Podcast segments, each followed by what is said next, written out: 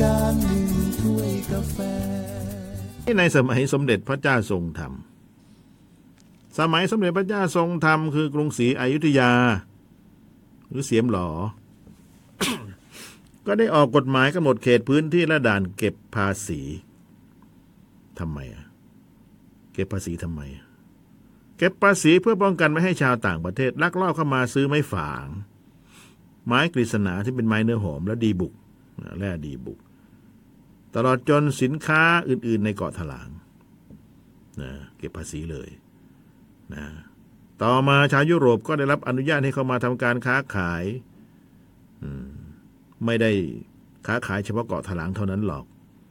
แต่ว่าสามารถค้าขายได้อีกในหลาย ๆ เมืองบนคาบสมุทรมาลายูด้วย นั่นสมัยพระเจ้าทรงธรรมกรุงศรีอยุธยา ในขณะเดียวกันอังกฤษเอง หรือเกรทบริเทน ก็ได้ส่งทูตเข้ามาเฝ้าสมเด็จพระเจ้าทรงธรรม แล้วก็ขออนุญาตตั้งห้างค้าขายในกรุงศรีอยุธยา แล้วก็ที่เมืองนครศรีธรรมราช คู่แข่งทางการค้าของอังกฤษก็คือฮอลันดาแล้วครับเจ้าเดิมแล้วก็ฝรั่งเศส โดยเฉพาะฮอลันดาหรือดัชเนี่ยถึงกับสู้กันเลยนะครับ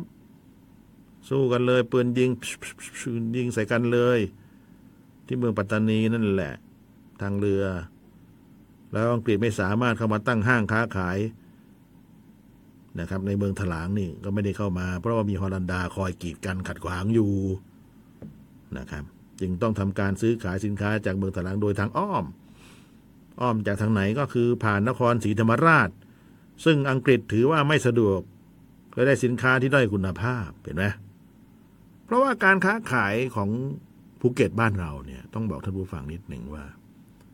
การส่งสินค้าไปค้าขายอย่างนครศรีธรรมราช จะต้องนำลงเรือในสมัยก่อนเนี่ย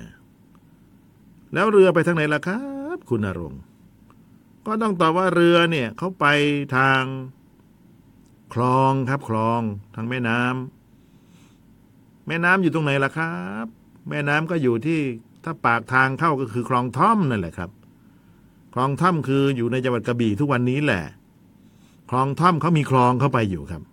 นั่นแหละไปทางนู้น ไปเรื่อยเลย จนถึงนครศรีธรรมราชโดยทางน้ำบางทีก็ออกนู่นบันดอน